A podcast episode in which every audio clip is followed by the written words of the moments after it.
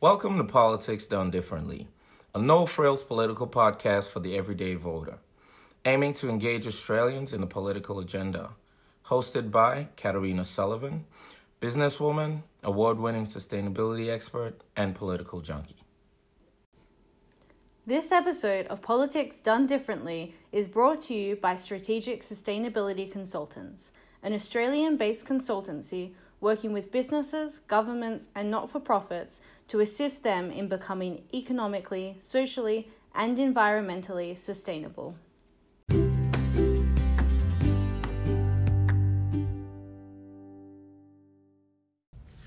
Welcome to a, another episode of Politics Done Differently.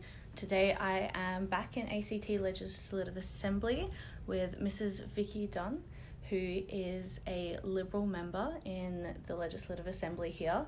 She's also the Shadow Minister for Arts and Shadow Minister for Health. So, welcome, Mrs. Dunne, to the podcast. Thank you very much for having me. This is a bit exciting. Yes, we're very excited to have you on board because we've heard in our last episode with Andrew Wall that you were quite instrumental in the Modern Slavery Act, and we'd love to hear more about your work with that. Well, I came to the issue of modern slavery in oh, about, about 2002, 2003. And there was quite a notorious case that went through the coroner's courts in New South Wales of a, a Thai woman who had been brought to Australia and had been handed around the the brothels in Sydney and Melbourne and Canberra um, over a long period of time, and was eventually discovered um, and being made ready for deportation, and she died in um, deportation detention, awaiting deportation from a whole combination of extraordinary ill health brought about by uh, what I think the coroner's court calculated was up to 15 years of neglect and abuse, and um, just an appalling story. And that, that sort of got me interested in the subject. And over many years, um, through the um, Liberal Party Federal Council, um, the, the ACT Liberal women and more generally women in the in the Liberal Party movement started to move motions in relation to um, modern slavery, um, to free up the sort of visa provisions to ensure that people like this young woman this young Thai woman weren't automatically deported, that they were given um, an opportunity to to settle in Australia to give evidence against their traffickers in the first instance, if that was possible. Um, it, we made it very clear that this wasn't, you know, this wasn't queue jumping or or other sorts of irregular arrival. These people were brought here usually under duress or under false pretenses and were badly treated at the hands of Australians and others.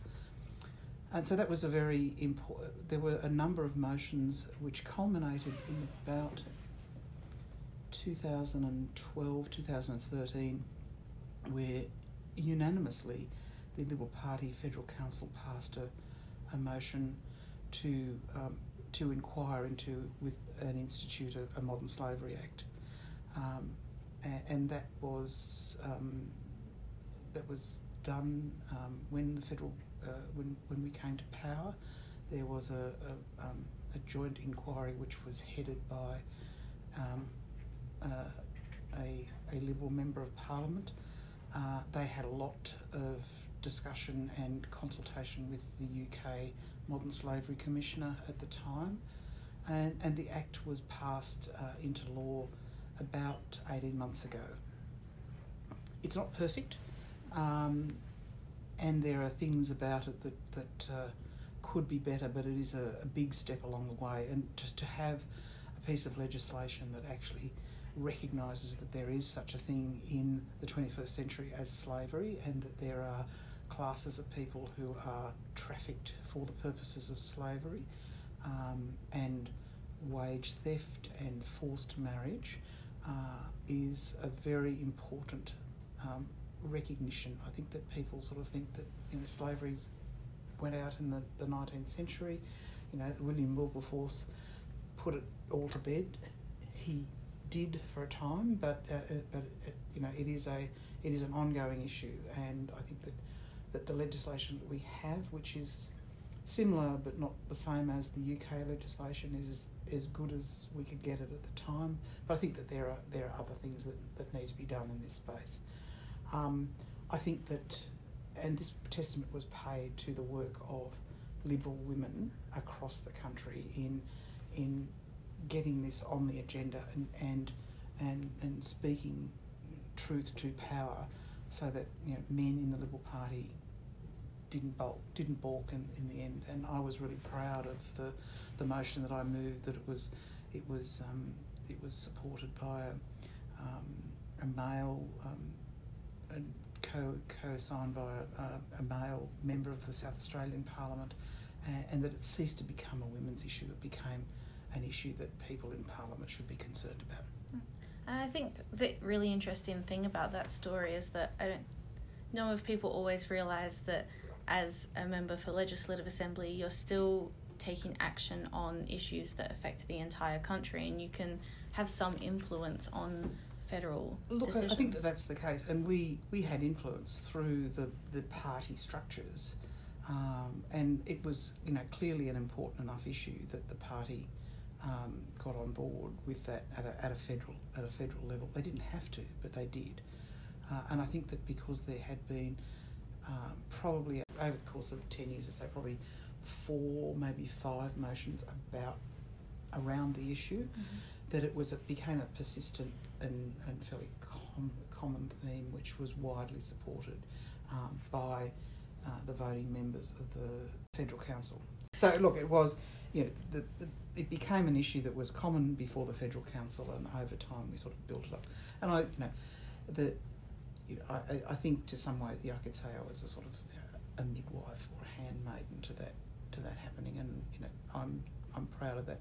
There are lots of issues that, yes, I spend most of my time talking about issues that are relevant to the people of the ACT, and most people in the ACT wouldn't necessarily come up against um, people who've been trafficked, but they might. There are Mhm. places in, in the ACT where there may be issues of, of trafficking. Um, and because this is a, a small parliament, it doesn't mean that, that um, we just don't say, well, we don't, we ignore stuff outside. You know, these things, these things do impinge on our lives, and the thing that, the issue that that coronial inquiry made it perfectly clear that that woman had been trafficked through brothels in the ACT. Yep. Um, and so that you know people in the ACT had come into contact. She may have been abused by people in the ACT.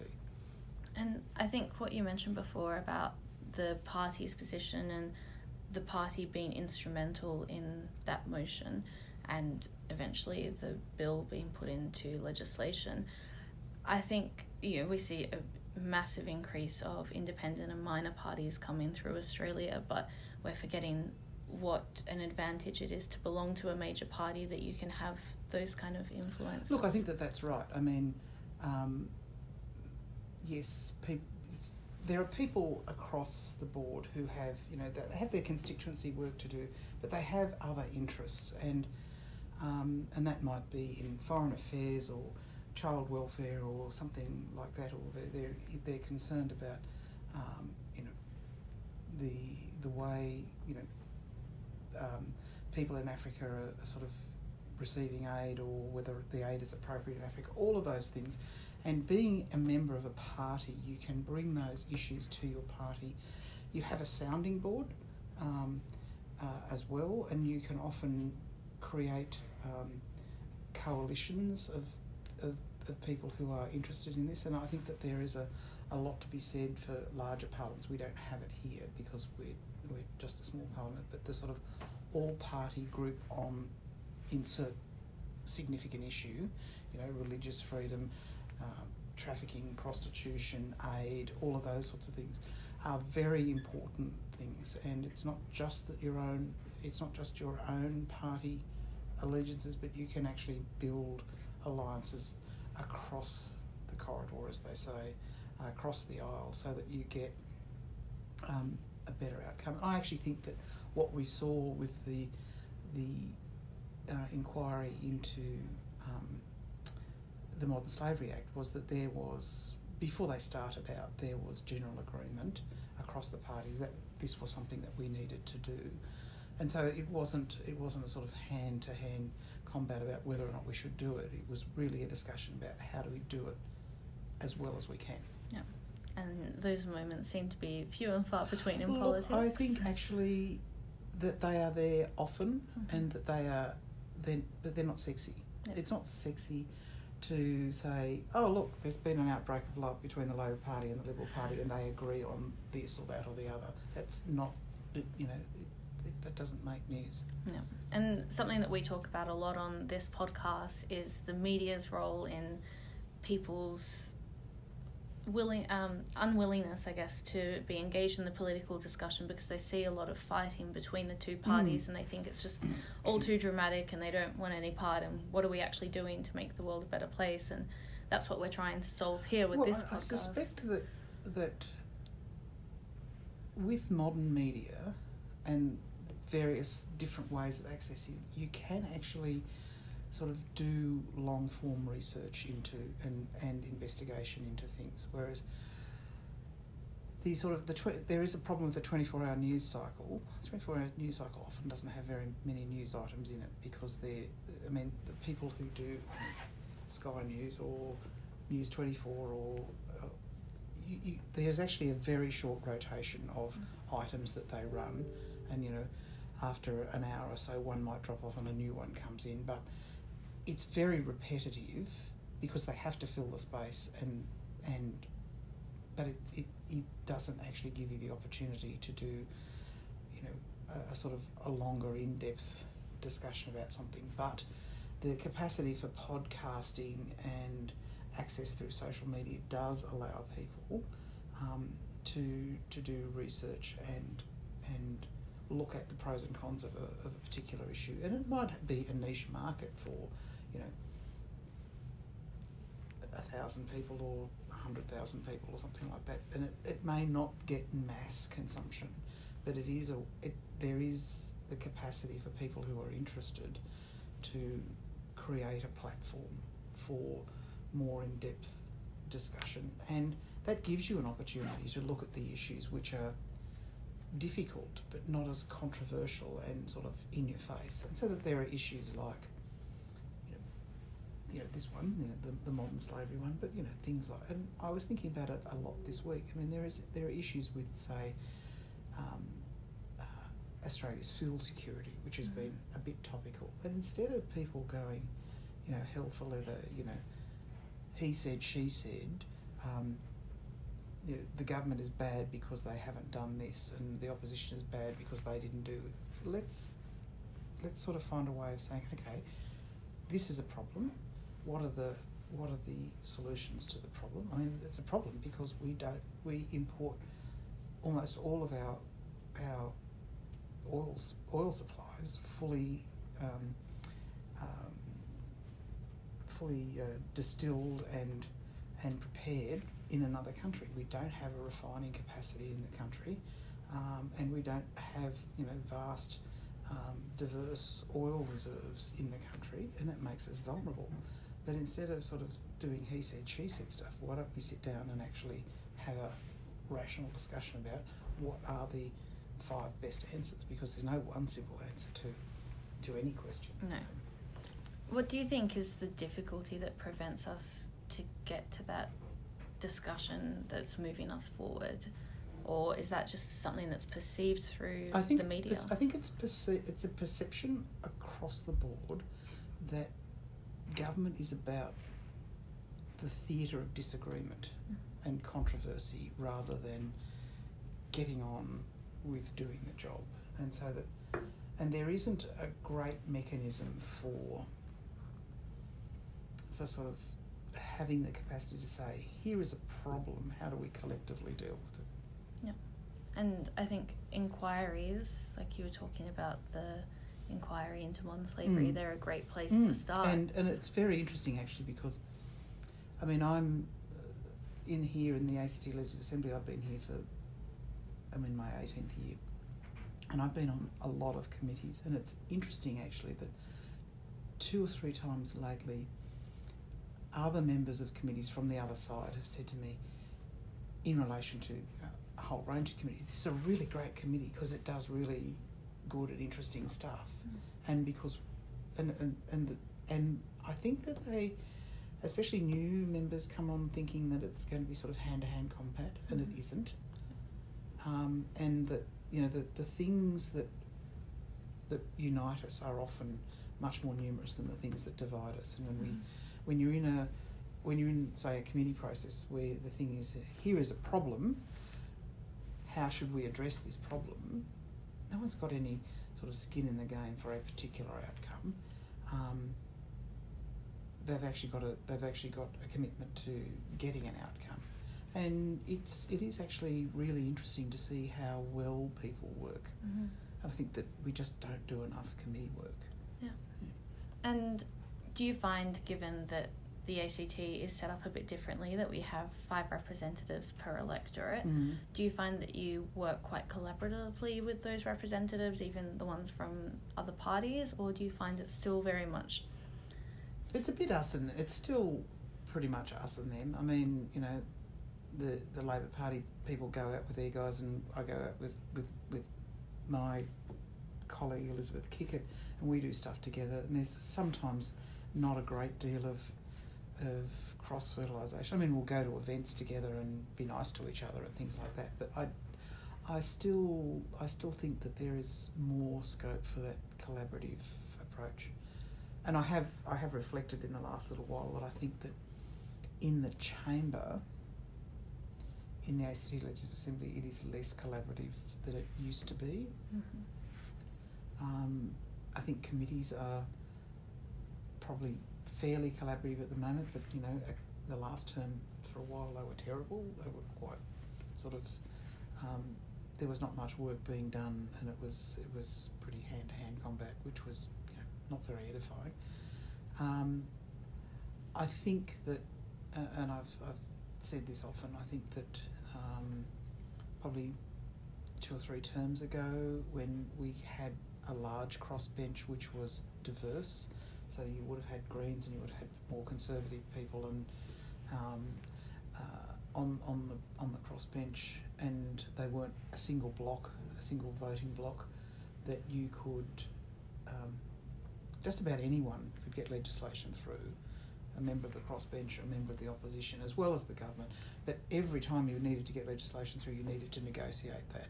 I don't think negotiation is a bad thing. I think that sometimes you end up with better legislation, and some legislation that we've passed in the ACT has been very good legislation, made better by crossbench and gen- and non-government input. But um, you know, you know, if if you can be assured of the numbers, well, then you you get a sort of you know you get a sort of natural and inbuilt arrogance. I don't have to talk to you about it.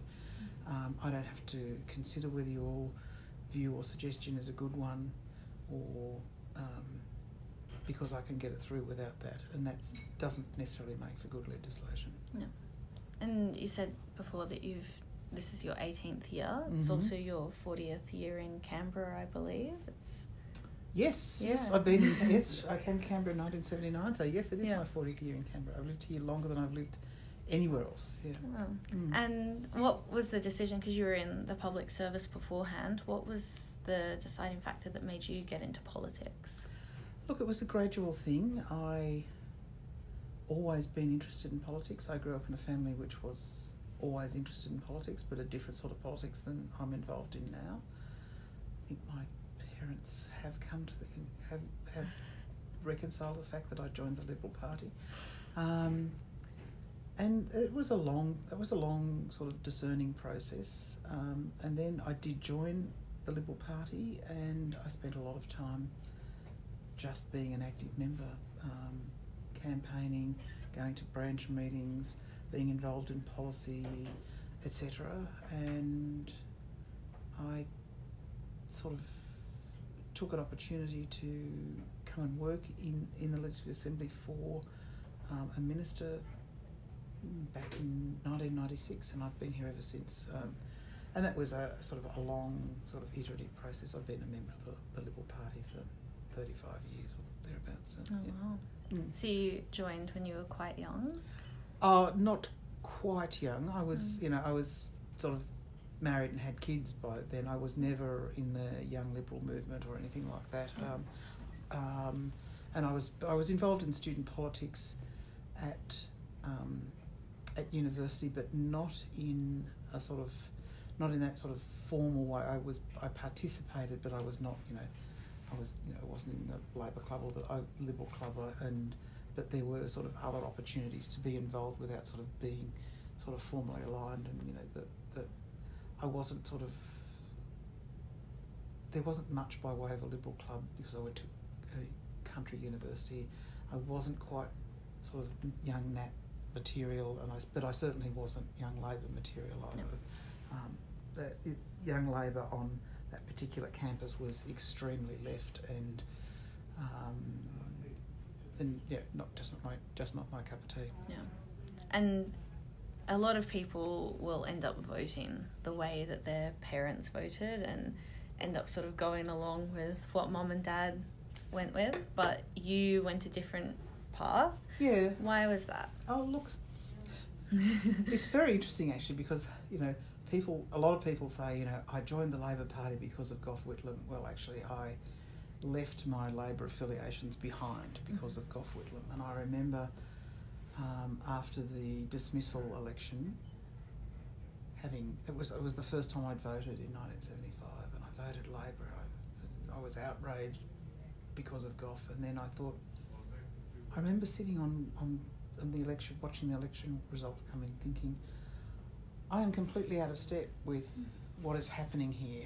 Why is that? And that was a process of, of actually quite a long process of, of trying to understand why I got it so wrong and why the Australian population had turned off Gough quite so so radically Yeah. and so so quickly um, and and and it it really I mean it was it was a very slow process I actually I mean I thought that that- and lots of people did thought that Gough was a sort of charming and charismatic person but he did lose sight of what he was doing or what he should have been doing and uh, and some of the some of the scandals around funding and money at the time were so outrageous when you sort of when you sort of thought about it that it was just it was unconscionable to to support a government that would behave like that. Yeah. And so you've been in the role now for quite a few years. What Mhm. would you say is your favourite part of your political work? Um, well, actually, I'll be I'll be you know apart from you know I've just said you know things like you know that that we shouldn't get bogged down in the theatre of of the chamber and stuff like that. But I actually love the theatre of the debating chamber, and when you know. Yes, you know you're in opposition and you don't get many wins, and when you get a win, you really do enjoy it. And I did come back up last week after something had happened, and I said to my staff, I think I enjoyed that too much. um, and but but even just the the the the contest of ideas in a formal debating chamber is is quite exhilarating. I, I really enjoy it, and I know that there are people who loathe it, who Mhm. find that sitting weeks are just that is, is just a sort of an agony that they have to get through. But I actually enjoy sitting weeks.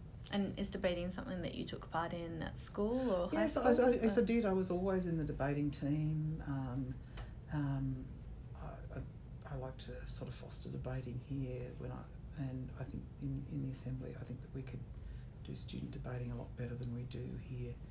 Um, and I try to talk to young people about not so much the content, but how they express themselves and and how they project themselves and things like because it's really interesting to you see you know kids coming in and doing in their first and second debates and they've got this closely written script and they hold it up to their face and they read very fast through this script and you're thinking oh you know and if they only they'd take a breath and relax and just because one of the things I, I and I was really grateful. One of my first staff members, you know, I was sort of saying, "Oh, I need a speech for, I need a," speech. and he keeps saying, "You know that, you don't need a speech. You need, you know, an aide-memoire so that you don't forget anything." And those kids can stand outside and talk about something that they're interested in without a script, and they just but they feel that when they come into this, they have us. They have to have a script, and and some, sometimes it takes practice, and it takes it takes it takes skill, but it, most of all, it takes confidence. Yeah.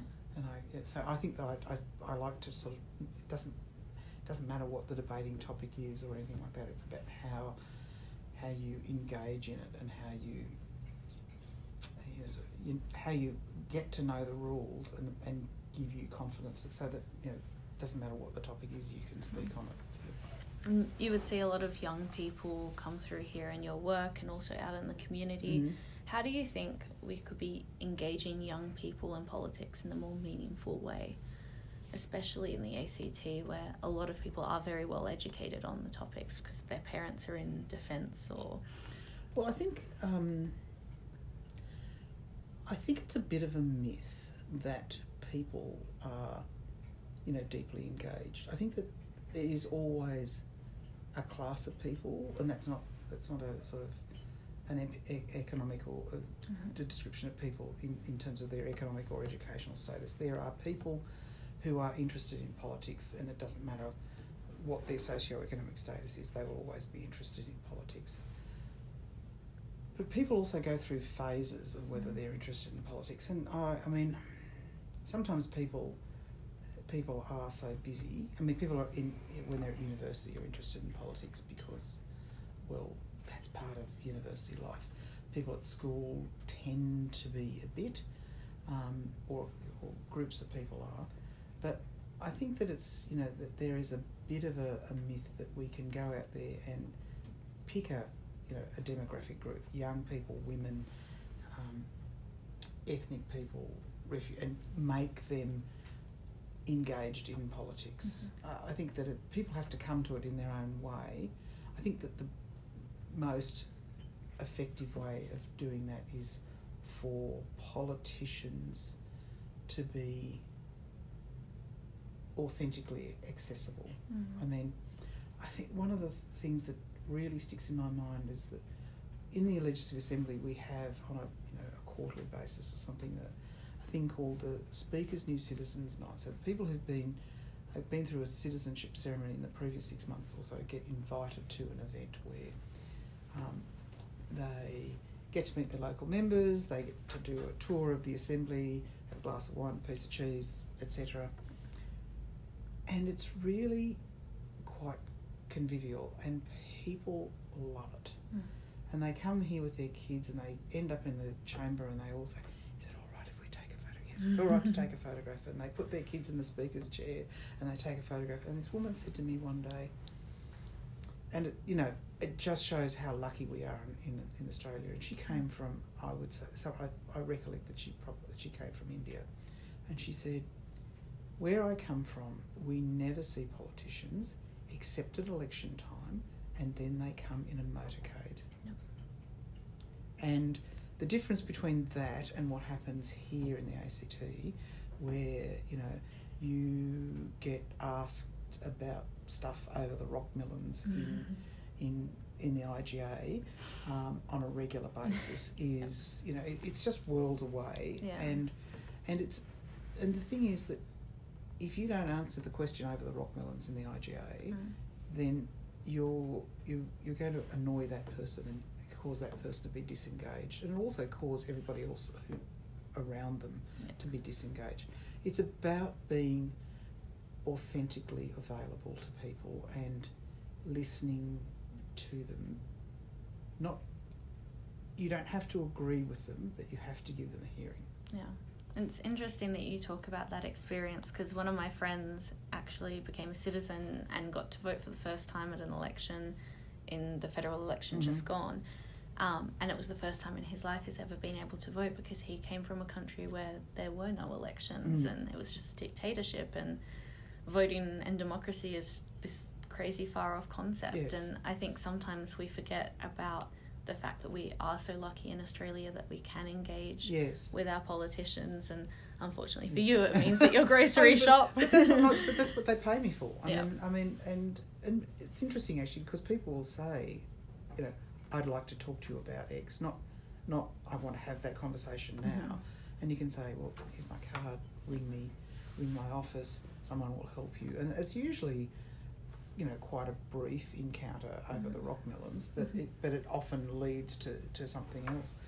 But it is, you know, it's interesting uh, because I had a, a, a- moment at the last federal election where I was I was hand, standing at a pre-poll booth and some and I think it was a couple of days before the election and there were people coming to pre-poll and this woman came along and she was wearing a swing tag from a Commonwealth so she had a Commonwealth swing tag on and Mm. she sort of came up and she was in a sort of tiz it was it was a bit sort of stereotypical in a way. She go, you know oh I don't know what to do. This is all so difficult. Uh, and sort of putting her hands in her head and, and where do I have to go? And I kept and I just thought to myself sweetheart you don't understand how lucky you are Mm. because you are in a country where you get to vote and your voice is heard through the ballot box. And your voice and it- you're not in a situation where your your voice is drowned out by the sound of rifle fire Mm. and I just I just thought to myself you know once every three years you're asked to do something which is very important for the future of the country and I actually don't have a great deal of sympathy for those people who say, "Oh, it's too much trouble," or "Oh, it's so difficult," or Yeah. yeah, it's it isn't democracy is as little or as much as you want to put into it, and there are people around the world, billions of people around the world who would, you know, give their right arm to have what we have. Yeah. It may not be perfect, you know, politicians get it wrong, um, but when they get it wrong, they can be voted out. Yeah. And I have the utmost respect for the Australian Electoral Commission and the volunteers Mm. for the AEC, as well as the party volunteers and the politicians like you that were there on, you know, at pre-poll locations and on election day Mm. to help support. Yeah, and the, Because- the voter, generally speaking, doesn't get it wrong. No. No. You know, you know, sometimes those of us more engaged are disappointed by the outcome, Mhm. but they generally speaking don't get it wrong, or they don't get it very wrong. They might, they might not change the government when we think they should, um, but they usually do the next time round. Yeah. And you know, they don't. They they generally speaking don't get it wrong. And there was a big surprise this year at the federal election. Are we, or for some people, I wasn't as shocked as some people were. I wasn't as shocked as some people. I knew that it was possible. Yeah. But I also knew that it was a hard road Yeah. to get there. But um, it was that was pretty good. Are we going to see something similar in 2020 at the I'm, ACT? I'm very hopeful. I'm very hopeful. I mean, there was very little in it in the 2012 election and the 2016 election. You know, a handful of votes, 5,000 votes, Mm. gone the other way. It, it would have been quite a different outcome. Yeah. So it's we are the the Canberra Liberals are close. Mhm. um, and but that means you know for for some people politics is just about turning up but we have to we have to turn up with bells on. We have to be utterly engaged. We have to be in tune with what people are wanting. I think that we are attuned to what people are wanting and, and i think that there is a high level of dissatisfaction that will bring about a change of government. Mhm. and it will, but it is, it is for the most part, it will be that the government changes because the government has lost faith, faith with the people because they think that the other side's going to do a better job. I think it is that that they will, if they lose, it will be because the the people have lost faith and lost tolerance with the incumbent government. Yep. And that um, you can see where that's happening. That's happening over rates and cost of living and and and those sorts of issues. And it's about how do we uh, engage with people on those issues. Mhm. And your shadow portfolio is both for health and arts. Mhm. Um, have you been seeing any sort of thing in there that you think you'll be able to capitalise Look, on. I think that there is a huge level of dissatisfaction in the delivery of health in the ACT. That's not to say that people are dissatisfied with doctors and nurses. They're dissatisfied with the administration of health. They're dissatisfied with, you know, the government who pr- keeps promising to build hospitals but doesn't build them, um, and who says, "Oh, you know, this has happened because we didn't anticipate." I mean, health planning is is not rocket science Mhm. it's difficult, but we have to but we have to put time and effort into it. And we've we have very poor performance of our health department um, in a very rich country, Mm. in the richest city in that rich country, um, where most of the people who use the service live close by, where they're not providing rural and remote services or anything like No. that. But we are seeing poor planning resulting in poor outcomes, and it, and that has huge pressure on puts huge pressure on the staff, who would you know who sometimes vote with their feet and go somewhere else. Yeah. They'd rather work somewhere else, and that's not good for us. No, and of course we've met before Mhm. to speak about health Yes. and with my Yes. own personal Yes. experiences. Yeah. So um, I was lucky enough, you know, to be able to reach out to Elizabeth Lee, and who is my representative or yeah. one of my five, and Yeah. who came and joined me at a meeting with you to speak about that. Do you have a lot of community consultation of stories like mine? Look, we have a story every day. Every day, and twice on Sunday. No, no it's it's it is amazing the number of people who will just come forward to tell their story as a often as a symptom. Uh, Often that people come and say, "I don't want you to do anything about it, Mhm. but you need to know." Yeah. And there's there is a lot of that, and I mean we encounter that all the time. And I've and there's been the issue in, in the ACT of of, of poor culture in the hospital, and Mhm. I think that the last probably the, the last eighteen months up until well up until probably the end of last year, the eighteen months before that, was extraordinarily harrowing for my staff in particular, who are the Mhm. ones who pick up the phone before I do, who were receiving the phone calls from people who were suicidal, Mhm. who were at the end of their tether, who were bullied out of their positions, and you know, and or people who were just hanging on because you know they have they have to put bread on the table, Yep. um, and and their health was declining because they were hanging on to a job which was just a misery for them, Mhm. and it was very very confronting and very traumatic uh, to deal on a regular basis with people in such extreme circumstances. Yeah.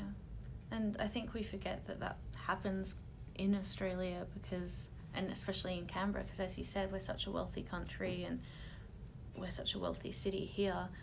Where do you think it's going wrong? Where do you think the. Look, I think that there's a there are pockets of institutional bad culture, Mhm. and it, you know, you you see you used to see it in the military. I think that, that the military have have addressed it. You see it in hospitals. You see it um, often in uniformed organisations. That there is there is a sort of hierarchical culture, which gives a permission structure for bullying in a way because you Mm. know in a sense it's not really bullying it's discipline um, there are and to some extent there are there are and, and sometimes you you have to be very careful that issues of discipline and and um, monitoring and improving someone's performance isn't necessarily bullying know, um, and we have to be mindful that sometimes people aren't good performers Mhm. for a variety of reasons, and there are there should be proper ways of dealing with that. Uh, but there are, and that being said, there there is there is clearly in the ACT hospital uh, a culture of institutionalised bullying and and harassment, uh, which the which the reviewer said was typical of but worse than other hospitals. Mhm. No, because you know, it, it's not all, it's not the only hospital where this happens, Yeah. and it's it's very it's very difficult to do. But I mean, you have to put yourself in the place of the person who is being harassed or bullied or whatever, and and think, you know, what would that feel like? What would that be like? You know, you know, and and it's, you know, would, you know, would I be prepared to put up with that? Mhm. No, I wouldn't be prepared to put up. with So what do I do? You know, how do I, how do I run and and this is for every manager. You know, do unto others as you have them do unto you. It's Yeah. you know, it's hackneyed, it's cliched, but it's Mhm. true. Treat people with respect because that's what you want to be treated. That's how you want to be treated Yeah. and it, it is a it is a leadership matter. It has to come from the top, but it also requires real leadership, which is to have an inquiry mind. Yeah. To when when someone says, "Here is a problem," you don't sit there and say, "No, that is not a problem. My brief tells me that that is not a problem." Mm. You know, you have to have an inquiry mind. If somebody comes to you, you know, half a dozen times and says, "This is a problem," you can't just say, "No, no, no, it's not there." You have to. And this was, I think, this was the biggest problem with the the bullying inquiry in the ACT. We went for ages where everyone was saying, "No, no, no, no, no, no, no, no, no, no, no, no, no, it's not happening." Yeah. We have respectful pathways. You know, I've been doing this job as a legislator for eighteen years, and I can I can probably relate half a dozen instances where, as a parliamentarian, I've been to a minister and said, "You've got a problem." In this or that or the other place, and they'll say, "No, no, no, no, no, no, no. You don't understand. You don't Mm. understand. You don't understand." Oh, we're having an inquiry, and oh, look, they were right. There Yeah. was a problem. You know, head it off at the pass. you know. Yes, you might have to have an inquiry, but if you initiated that inquiry because you had an inquiring mind, Mhm. you'd be a whole lot better off than being dragged kicking and screaming to to something and then then sort of have to eat humble pie. Yeah. Oh, that's for It's sure. just- It's self preservation one oh Yeah. on one, but people don't get it. Yeah. Well, you're about to make me do something that I really don't want to do, and that's um, admit that my dad's right. because what you Parents said. are always right most of the time. I'll have to make sure he doesn't listen to this episode. Um, because what you said about it being in uniformed organisations and there just being a culture coming from the top and comparing it to the military, what it is in Mm. hospitals, is word for word what he said because his ex army and Mm. you know, once the drill sergeant took the recruits through something, then the next the recruits that ended up being the next drill sergeants wanted to treat the recruits the same yeah, way, and it's happening in hospitals with intern doctors and doctors doing their prac and nurses doing their prac that Mm. you know they get made to work 12 15 hour days and they're tired and they miss things and mistakes happen and I think that it is utterly, un- uh, and it is this sort of, this sort of ritual of you. We have to be tough. We have to toughen people up. mm, You do not want someone operating on you who's been on their feet for fifteen hours. No. No, not Yeah. at all No. or who's been on their feet for fifteen hours for four or five successive days. yeah It's it just doesn't make sense. And Yeah. the idea that well, when I was training, we did it that way is not a good enough reason. no It's not a good enough reason. And I think, you know, we're trying to get better outcomes in health. We're trying to lower the amount of people that die from accidental deaths in hospitals. We're trying to lower the amount of people that are dying from non communicable diseases, communicable diseases. And one way we've got to fix that is fix how we're treating them. And we've got to fix how we're treating How we the people. Treat the people who are treating them. yeah.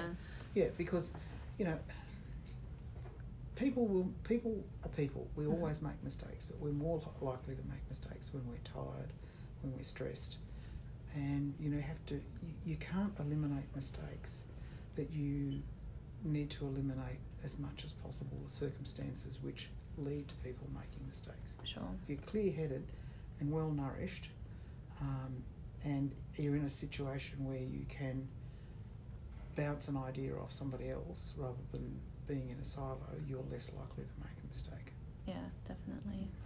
And you've got this incredible shadow portfolio of health that you've Mm. got to deal with, which is, you know, life or death in some circumstances. And you've spoken about some of those phone calls you've had.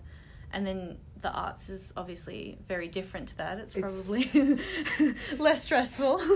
It's it's the it's the little bit of pink icing. Yeah. that, that sort of, uh, and look, uh, I just I'm I. I've never I've never been an arts practitioner if, or anything like that, but I do um, I do enjoy the arts and understand and value why it's valuable Mm-hmm. and why it's important and why culture is important and, and that sort of cultural expression is important. Um, and uh, I, th- you know, and and we are in in Canberra are very lucky. We do have a very vibrant arts community, homegrown, but we also are large enough to bring lots of performance and exhibitions and, and the like. Uh, and also we are, as a community, generally speaking, well off enough to go elsewhere for arts experiences as Yeah. well. And it's sort of, but it is it is a very important element of our our culture to sort of, to be able to um, express for those people who need to express themselves artistically, but for us uh, who are less artistic, to be able to enjoy the fruits of that expression Yeah. um, yeah, which is and uh, um, I sometimes scratch my head. I've got two children at art school at the moment. I don't quite know where how that happened, but uh, um, so that uh, it is it is actually very important for me to sort of build a sort of a great a great cultural foundation for Canberra as well. And so you've been in this role for a while now. Mm-hmm. Um, do you see yourself staying here until your retirement, or Well, yeah, I mean, I've I've announced that I'm not seeking re-election at the next election, um, but uh, you know, barring accidents or you know something completely unforeseen, I will be here uh, until the next election, uh, and then yes, Lyle and I have plans to travel and do bits and pieces, but Canberra and the region is our home. Most of our kids live here. Uh, I've lived here for forty years. Lyle for longer um, and uh, and we we will Canberra will still be our home. I mean, Mhm. I grew up elsewhere, but that's not my home. Yeah. Yeah, I mean, um, Lyle grew up in central Queensland, but we're not going to central Queensland. it's too hot.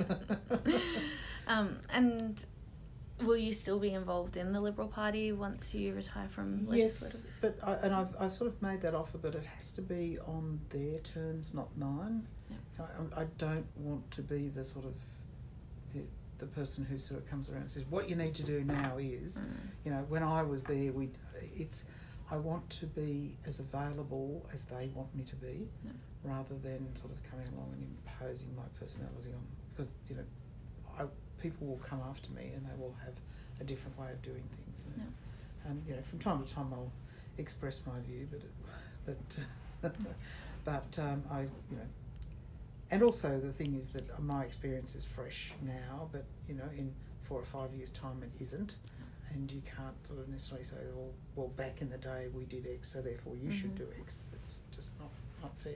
Yeah. So yes, but I'll also be you know, I'll still out, hand out how to votes and, and the like. So Yeah. And obviously mentor the um, next person that will come to fill your position. Well, I mean, we'll have the, the parties in the process started the pre-selection process, and I have said that I will be involved in the campaign as much as, as they need me to be, and I will be out campaigning for the Ginninderra candidates, Mhm. Elizabeth and whoever else there is, Yeah. um, and uh, um, so I've got you know still got a fair amount of work to do until election time in October next year. Yeah.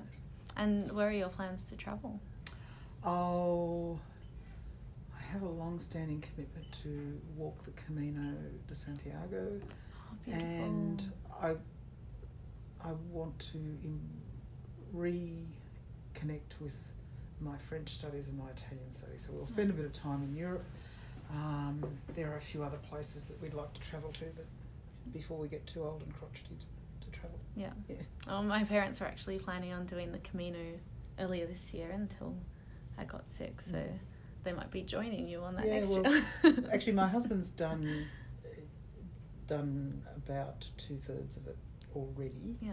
Um, but we've never really. I, I think you know a seven years, seven week slot to walk from the border eh, to Santiago is is a big ask. You only have to Mm. actually walk hundred kilometres to Get have been uh, to have walked on the Camino, but we're we're planning to walk the last three hundred odd kilometres. Yeah. Because Lyle's walked from the Pamplona to Leon, so I said I'll do Leon to to um, Santiago. Santiago. There's a few hilly bits in that. Yeah, he's done most of the flat area. Yeah. Got to get your training shoes on. yes, yes, yes. So, so yeah. Well, thank you so much. And I'd love to finish by maybe any words of advice for our listeners about engaging in politics and engaging in political parties and young people, what they can do to make a change. Well, look, I was I I grew up um, with people who were interested in politics, and and the the chap who's now dead, a fellow by the name of John Johnno Johnson, who was at one stage the president of the New South Wales Legislative Council. I knew from when I was about four or five, and he used to say that what politics needs is is is fair-minded people to join the political party of their choice. After I joined the Liberal Party, I think I, I was told that he used to say the social justice party of their choice, but I don't believe in that sort of dichotomy. I think that it is very important for people to be politically active, and but that doesn't mean that you have to be a member of parliament. There are lots of ways of being politically act- active, and I think that it is. And it, one of the things which I think is a um, a bit of a problem is that in Australia, political party membership is declining. People, you know, people aren't joiners in the way that they used to be. Um, people, you know, service clubs have the same thing. People don't join Rotary and they don't join the Labor Party for the same reasons. They're, and, and they they don't feel as engaged with those sorts of organisations. Well, I think it's incumbent upon the organisations to be more responsive to that, but also there are lots of people who are politically engaged and they should join a political party if they uh, and be engaged and try and influence the selection of candidates and the formation of policy because otherwise the people who do um, te- will tend to be the sort of overly ambitious who talk to will be talking in an echo chamber. I think that really grassroots politics is very important. Yeah. Yeah, so fair-minded people join the political party of your choice. Don't and but I honestly I, I tend to be a bit of the view that you can be too young to be involved really actively in politics. There is a risk that um, you get your views formed for you Yeah. rather than by you, and you you know that you might end up in a group uh, and that sort of your views become fixed by your association with that group Mhm. at too early a phase. I mean, you know, my my political journey has been a long one. I, I, the views that I had when I was sixteen are not the views I had when I was thirty. Mhm. But if I'd sort of joined a political party then, well, perhaps they would have been cemented, and I may not have developed my ideas as much. Yeah. So it, it is, you know, it's it's it's horses for courses. But I do think that that um, that political engagement um, can come too soon. Yeah. And life experience definitely plays a big Yes, role yeah, yeah. in the shaping of political ideas and opinions. So, But also the practicality of how you approach those ideas as well. yes, Mhm. definitely. Well, fantastic advice Okay. for the next generation. Mrs. Dunne, thank you so much for You're your time welcome. on the podcast. Thank you very much. And Thanks all the best for the next 12 months. Ah, I'm looking forward to it. okay. Thank you for tuning in to Politics Done Differently. We hope you enjoyed this episode. If you would like to hear more, please go back through our library for more insightful interviews. Please subscribe to the podcast and follow us on Facebook, Instagram, and Twitter at PD Differently. If you want to get involved in the conversation, please hashtag PD Differently. We look forward to seeing you next episode.